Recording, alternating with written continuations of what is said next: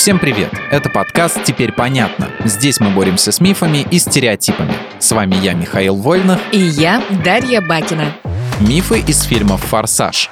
Я, конечно, понимаю, что многие трюки из любой части «Форсажа» невозможно повторить в реальности, но, черт возьми, какие же они зрелищные. Взять хотя бы гонку задом наперед. Напомни, что это за гонка была? «Форсаж 8» начинается со зрелищной гонки, которую инициировал Доминик Торетто, которого сыграл Вин Дизель.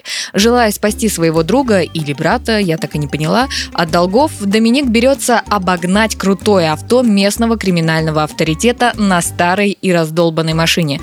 Естественно, ему это удается. Ну, само собой. Не мешай мне восхищаться. На финальном участке заезда у автомобиля Доминика вспыхивает двигатель. Огонь мешает обзору гонщика, но он без капли сомнения разворачивает машину и доезжает до финиша задним ходом. А все знаешь почему? Почему? Потому что... Неважно, что у машины под капотом. Самое главное – это то, кто сидит за рулем. Ладно, Доминик, конечно, крутой, горячий и все такое, но позволь мне спустить тебя с небес на землю. Автомобили на задней передаче ездят медленнее, чем на главной. Конечно, это зависит от марки машины, но все же очень сомнительно, чтобы Доминик смог багажником вперед обогнать несущегося на всех парах стритрейсера. Да понятно. А давай еще вспомним прыжки на спорткаре между небоскребами. В седьмой части стритрейсерам под предводительством Доминика потребовалось выкрасть секретный чип у арабского шейха в Абу-Даби. Они вломились в его небоскреб на проходившую там вечеринку и похитили навороченный суперкар. Все потому, что шейх запихнул чип прямо в машину. Просто сейфа под рукой не оказалось. Когда главные герои Брайан О'Коннор и Доминик оказались в ловушке, окруженной охраной шейха, они уехали на суперкаре через окно. Они максимально эффектно пролетели сквозь соседний небоскреб и едва успели выскочить из салона суперкара в следующем здании. А роскошная машина упала и разбилась. А, кстати, после выхода «Форсажа 7» профессор физики Ли Лавридж из колледжа Пирса решил проверить, исполним ли полет на суперкаре между тремя башнями Этихад в реальности. Проведя некоторые расчеты, он подтвердил, что это вполне осуществимый трюк. Пожалуй, даже самый осуществимый из всех фильмов серии «Форсаж». Серьезно? Вот это да! Но! Проблема в другом.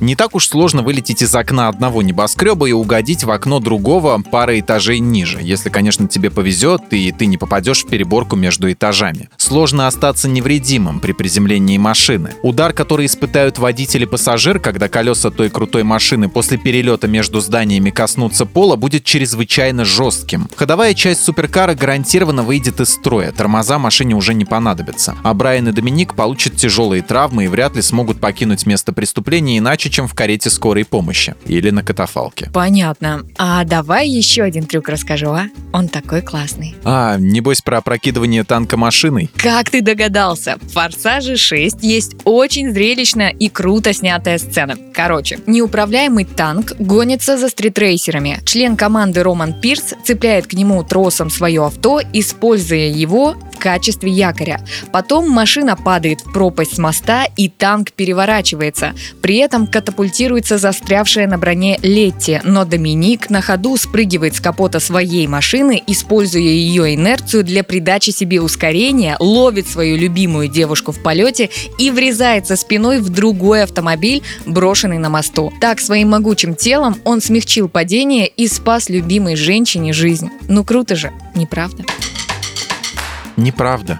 А миф. На самом деле полет Летти и прыжок Веры Доминика невозможны по нескольким причинам. Они довольно очевидны для людей, осиливших школьный курс физики. Во-первых, автомобиль не способен опрокинуть боевую машину. Британский танк «Шифтейн», модифицированная версия которого снималась в фильме, весит 55 тонн. Средний легковой автомобиль примерно 1,5 тонны. Разница в массе заметна невооруженным взглядом. Перевернуть танк автомобилем все равно, что пытаться сдвинуть гирю, привязав к ней леской спичечный коробок и бросив его из окна.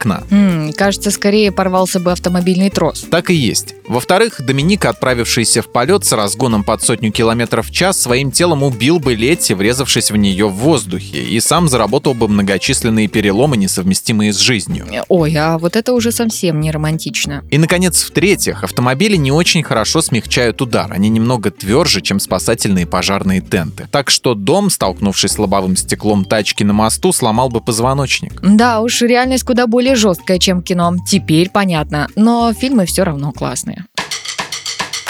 В этом выпуске мы использовали материал Дмитрия Сашко и благодарим автора за классное разоблачение популярных мифов. Полная версия текста на сайте Лайфхакера. Подписывайтесь на подкаст «Теперь понятно» на всех платформах, чтобы не пропустить новые эпизоды. Ставьте ему лайки и звездочки. Это помогает узнать о нас новым слушателям. Свои впечатления о выпуске оставляйте в комментариях или отзывах в приложении. А еще в описании вы найдете ссылку на наш опрос. Пройдите его, чтобы мы могли лучше узнать о вас, ваших предпочтениях и стать еще лучше. И помните, что новая порция разоблачений уже на подходе.